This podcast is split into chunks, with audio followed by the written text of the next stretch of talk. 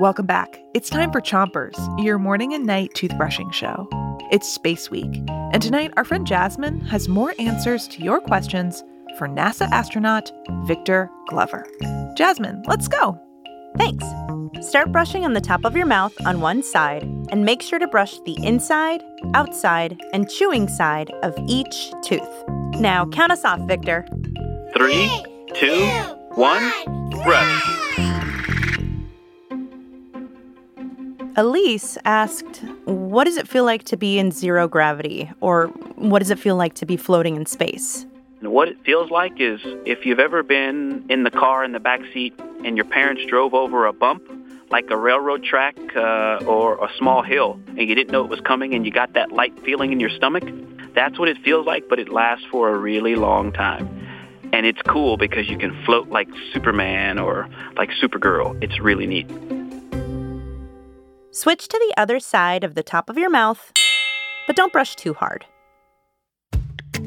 Uh, Daphne, who's nine, would like to know how far away the closest star is besides the sun.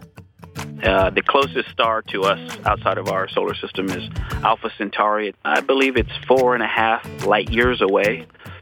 So that that's really far. That means if we could travel at the speed of light, it would still take us four years to get there. Switch to the bottom of your mouth and keep on brushing.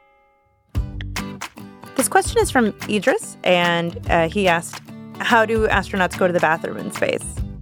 Idris, astronauts go to the bathroom very carefully.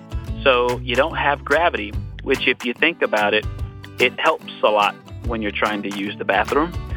So we have something that's roughly a combination of your bathroom that you're used to, minus the water, plus a vacuum. And the rest I'm going to leave up to your imagination.